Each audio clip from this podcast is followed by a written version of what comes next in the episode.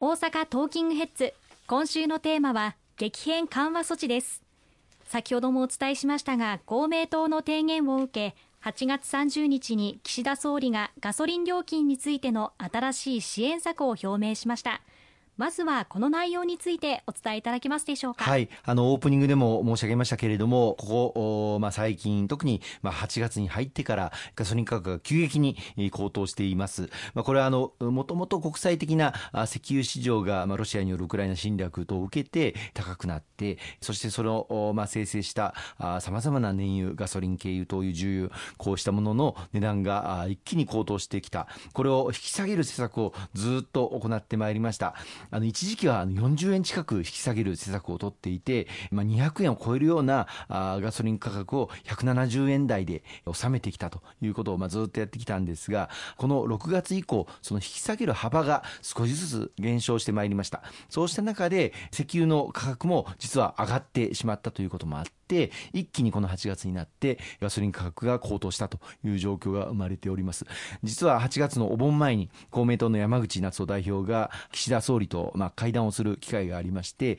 この現在のまあ足元のガソリン価格考えればもっと対策を強化するべきだということを言っていただきましてそれを受けて政府で検討し岸田総理から自民党公明党の両政調会長に対してじゃあ与党の考え方を具体的に持ってきてくださいということをあのおっしゃっていただだきました。そして公明党としての考え方をあのお持ちをいたしましてぜひともこのガソリンに対する補助それから加えて電気料金ガス料金に対する支援もこの9月で終わってしまうことになっておりますこれも継続をすべきだということをあのお伝えをしましてこれらを受けて先日8月の30日に岸田総理からガソリン料金等の燃油価格への激変緩和措置これを新しくしてさらに補助を上乗せをするということを決定をしていただきました。まあ、これによって9月7日以降、この補助の額が徐々に上乗せされていって、まあ、一気に補助額を上げるとですね、買い控え、要するに安くなってから買おうという人が増えてしまいますので、徐々に引き下げていくことに、ま、せざるを得ないと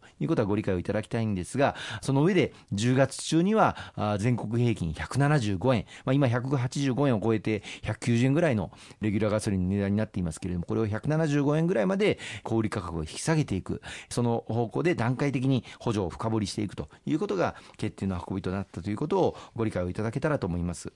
そうだったんですね。これはやはり公明党の提言を受けての内容ということなんでしょうか？そうですね。あの自民党も公明党もそれぞれで提言を出したんですが、あのその前に先ほど申し上げましたお盆の前に山口代表から直接岸田総理に進言をしてこの流れが始まっていたということを強調させていただきたいと思います。わかりました。さて思えば今年2月分つまり1月使用分から電気・ガス料金負担の激変緩和措置が開始されましたがこれも公明党の提言があってのことだったんでしょうはい。同じく、まあ、昨年の2月に始まったロシアによるウクライナ侵略で国際的な石油価格が高騰し、まあ、それを原料としている電気あるいはガスこの料金がどんどんどんどん高くなっていって昨年の年末にはもう本当に1年前のもう1.5倍から2倍ぐらいの値段だというような悲鳴にも似た声を伺っておりました。こうした中で電気代ガス代を引き下げるべきだと、まあ、これまで取ったことがないもう異例の措置ですけれども強く公明党が働きかけをいたしまして今年の1月分から、まあ、2月の請求検診分から電気料金については月額標準的なご家庭で2800円引き下げる。そしてガス料金については月額標準的なご家庭で900円引き下げる、まあ、こういったった措置があの続いてまいりました。しかしこれは今年の9月ぐらいで大体電気代もガス代も落ち着くだろうという想定のもとで9月の末で終了するという計画になっておりましたけれども先ほど申し上げました通り今ガソリン代も上がってきている。また他のさまざまな商品物価も上がってきている。そして国際的な石油市場も今あまあ原油生産国でありますサウジアラビアが減産をするという中でこれから国際的な石油価格もまた上がっていく可能性があるということからこの電気料金ガス料金についても油断がならないということでこれを今9月分で本当は終わることになっていたものを延長するということが公明党の強い主張で決定の運びとなったということをこの場をお借りをしてご報告をさせていただきたいと思います。かりました。もうこの先の燃油価格の高騰の水準ちょっと見通せない中ですけれどもやはり多くの事業者さんからエネルギー価格の高騰について相談の声多く寄せられたと思います。まあそういった身近な声も実現につながったということでしょうか。そうですね。あの地域の皆様から本当に今のガソリン価格の高騰大変だという声を我々公明党小さな声を聞く力というふうに標榜させていただいてますけれども地方議員通じてあるいは我々国会議員も直接さまざまな方々から伺ってまいりました。何としてもこれは実現をせねばという思いで政府に対して働きかけをして延長が決定の運びとなったということ本当に良かったなというふうに思っております。着実にこれを実現実施をして現場の皆様に実感をしていただけるそういった形に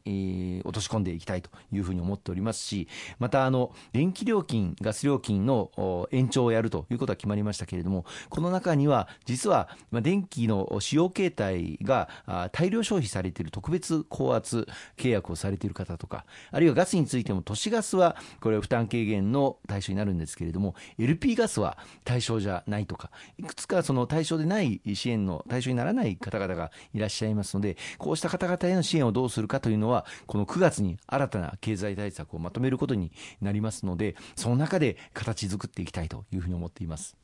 そうなんですね、まあ、とにかく最初は9月末までの措置となっていましたけれどもそこからやはり高騰を受けて、まあ、どのタイミングで延長するのかどういった内容で行うのかという議論がされてきての今の激変緩和措置ということなんですね。そうですねあの物価高対策あの冒頭オープニングでも申し上げましたけれどもこれを上回る、まあ、賃上げを実現をしていくということが最終的な解決策ではありますけれどもやはり急激な物価の高騰に対してはこのような激変緩和策を取って家計のあまりにも大きな負担というもののを緩和をしていくということをしっかりと行うことが大事だと思っております。まあ、政権与党の役割としてしっかり政策を果断に機敏にあの実現をしていくということが求められると思いますね。わかりました。ありがとうございます。後半も引き続きお伝えしていきます。